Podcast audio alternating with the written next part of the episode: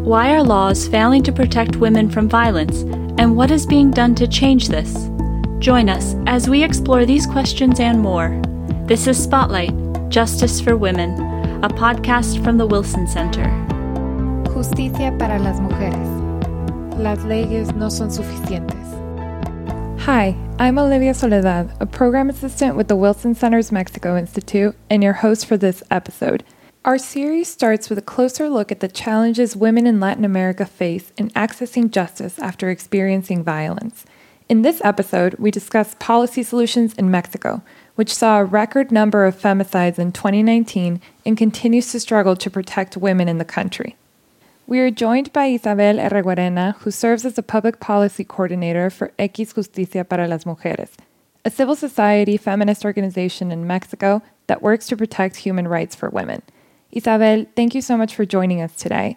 To start, could you tell us a little bit more about the mission of your organization?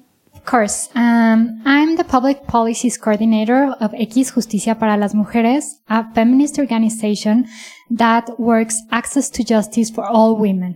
This means women from different groups, indigenous, trans, all kind of women, and access to justice more than access to tribunals or courts. That's what we work. And what does the current situation look like for women in Mexico? And what are the sorts of barriers they face when seeking justice after experiencing violence? Of course. When you see the numbers and the statistics related to violence for women, you see that the first reason that women do not go to denounce violence is because they don't know where. So there is a problem of lack of information to know where to denounce when you are a victim of violence. The second reason that women report that they don't go to institutions to report violence is because they are afraid of what they are gonna face. These take us to two issues. One is protection orders, that in Mexico we have to work with them. And the second one is the attitude of the institutions that many times re-victimize them and use a stereotype. Talk to us a little bit more about these protection orders, which are judicial orders used by courts to protect a person in a dangerous or even violent situation in some cases. What's not working with these or the process to obtain them as it should? Protection orders should be emitted by when women come and ask for them. Now, and they are not working as they should. Nowadays, we have cases where a woman asked for a protection order and this order was issued 18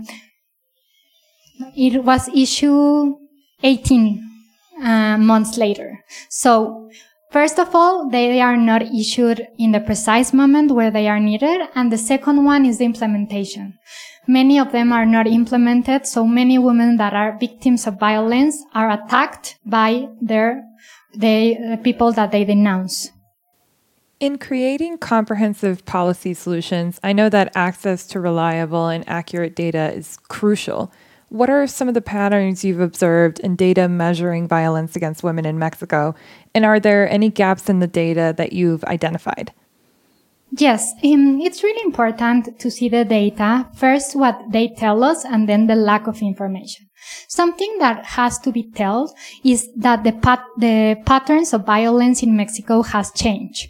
We have seen that over the years there's a constant violence that occurs for women that are at home. You can see that all public policies or legislation have not worked. This is a constant violence. But we see a different kind of violence. That is the violence that started in 2007 with the war on drugs, that women start to being killed more in 2009 in the public space. And they are being killed with firearms, and they are killed in the same places that men are killed by the organized crime. So this is one of the issues that has to be named. So we create public policies and institutions that can face these two kinds of violence. The other thing is that we don't have information of the context of women. This means, who are the women that face the violence? It's not the same a woman in the city that an indigenous woman, the violence that they face. So we need more information of the context, that and the identity of the women, that face violence. Another thing that we have seen is that you cannot follow the cases. You have census that work in the part of that you go with the prosecutor, mm-hmm. and a census of judges. You cannot follow up what happens in one case. That takes me to the other topic that Equis has been working for several years, and it is to make public all the judgments of judges and all resolutions. Because with this, first of all, judges know that they are being seen by people, their decisions.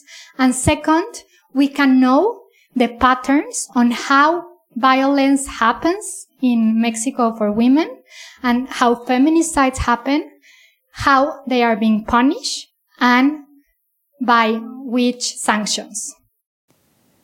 So how then is the current level of transparency related to court decisions or sentencings look like, and how does it need to change? Yes, we have the General Law of Information in Mexico that established that only judgments that are for public interest are public. This is really problematic because there are states that haven't published any judgment in 2 years. So we have pushed with the Colectivo La Red por la Ciudadanización de la Justicia that this law has to be changed. Mm-hmm. So all judgments are public. So the aim now becomes achieving a standardized way of ensuring the public has access to these sentencings and that this access is not dependent on the discretion of each individual judge? Exactly. We believe that all resolutions and all judgments in a public way, this means protecting private data, should be public. Okay, now I would like to go back to something you touched on earlier when you mentioned that not everyone is properly informed on how to embark on a judicial process when seeking justice for a violent crime. So how does this process generally look like for a woman who is about to issue a complaint? Well, they go to the prosecutor's office, and many times the prosecutor says that they do not have enough proof to accuse the person that perpetrated the violence. Mm-hmm. That is why many times you have to go with a lawyer. So they ask for doing some adjustments to the procedure so you are not re-victimized. Okay. Now I would like to hear your thoughts on the mass mobilization that Mexico has seen in relation to the feminist cause lately. Today, just for context, is March 10th, which is 2 days after International Women's Day, where women took to the streets in massive numbers in numerous cities across the country to protest violence against women in Mexico. And we are here just one day after the national strike where women in Mexico were asked to stay at home and not go to work, basically not participate in any activities in order for the country to experience what their absence would really feel like, with the same purpose of calling attention to the violence that they experience, as well as the deep impacts that this violence has, not only socially, but also economically. So what sorts of impacts do you see that these events will have? Right. I do believe that it shows how all of us are really, we don't want any more violence. This, we can hear all of us know of someone that was a victim of violence. So we are tired of this. And this has mobilized a lot of women. I was in the protest and I could see a lot of women with from different ages, from different social classes, we came together to ask for a solution. So I do believe that and the protest was really amazing. Like, you couldn't see people in the streets. You couldn't see people in the restaurants. You could see pictures of offices that were empty. So, and you could see in all the TV shows how they were saying they are changing the debate. They are not using stereotypes. They are really taking this serious in the public media. So I do believe We are changing the public debate. We are changing the narrative. We are changing the way women's rights are seen. And I hope this is translated to changes also in the institutions and in society. Yes, I was also fortunate enough to be in Mexico City for the protests on International Women's Day. And as you said, it was clear that thousands of women felt very strongly about this cause and really wanting to see change being made in their country. Which brings me to my next question, which is what sorts of realistic, practical changes aimed at improving the situation for women in Mexico can we expect to see? I do believe that public policies that exist, like the Women's Centers for Justice, mm-hmm.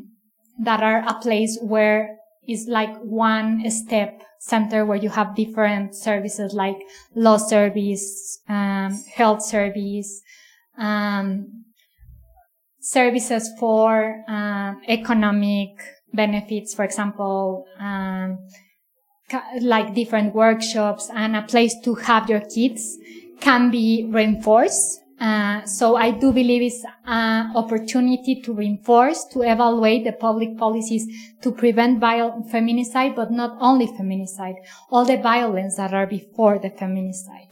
And just to shift gears a little bit, could you tell us about some of the ways Mexico has successfully addressed issues related to the protection of women's rights? What best practices in the country have you observed that you would like for people to know, especially those that are maybe not familiar with gender-based violence or just Mexico generally? I do believe that the Women's Center for Justice is a good example of seeing justice in a multi-dimensional way, mm-hmm. not only access to justice or the criminal system, but also how they need health services, psychology, also empowerment services. So I think that these centers, even though they have to have more support and more normative support and resources, is a good practice. I think something that other parts in Latin America can see is also to see the judges and ask the judges for accountability and to see the judgments on how they sanction violence for women.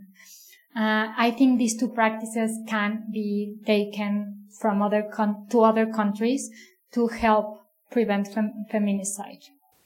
Well, Isabel, I want to thank you so much for taking the time to talk with us today. I know you have a very busy schedule, and we really appreciated the opportunity to hear more about your work and how the situation looks like for women in Mexico. So thank you again. Thank you for the interview. Thank you for listening to Spotlight Justice for Women, a podcast from the Wilson Center. Be sure to like and subscribe and keep an eye out for upcoming episodes. To learn more about this topic, be sure to also check out the Wilson Center's new project looking at gender-based violence in Latin America through a rule of law lens at wilsoncenter.org/genderbasedviolence. Until next time, this is Spotlight Justice for Women. This podcast is brought to you by the Wilson Center, with support from the Center's Brazil Institute, Latin America Program, Mexico Institute, and Maternal Health Initiative. Our thanks to Linda Roth, John Tyler, and the rest of the Wilson Center's communications team. Special thanks go to Aaron Jones, who not only produced this podcast, but composed the music. I'm Anya Prusa. Join me and my co-hosts, Beatriz Garcia-Nice and Olivia Soledad, next time on Spotlight Justice for Women. Thanks for listening.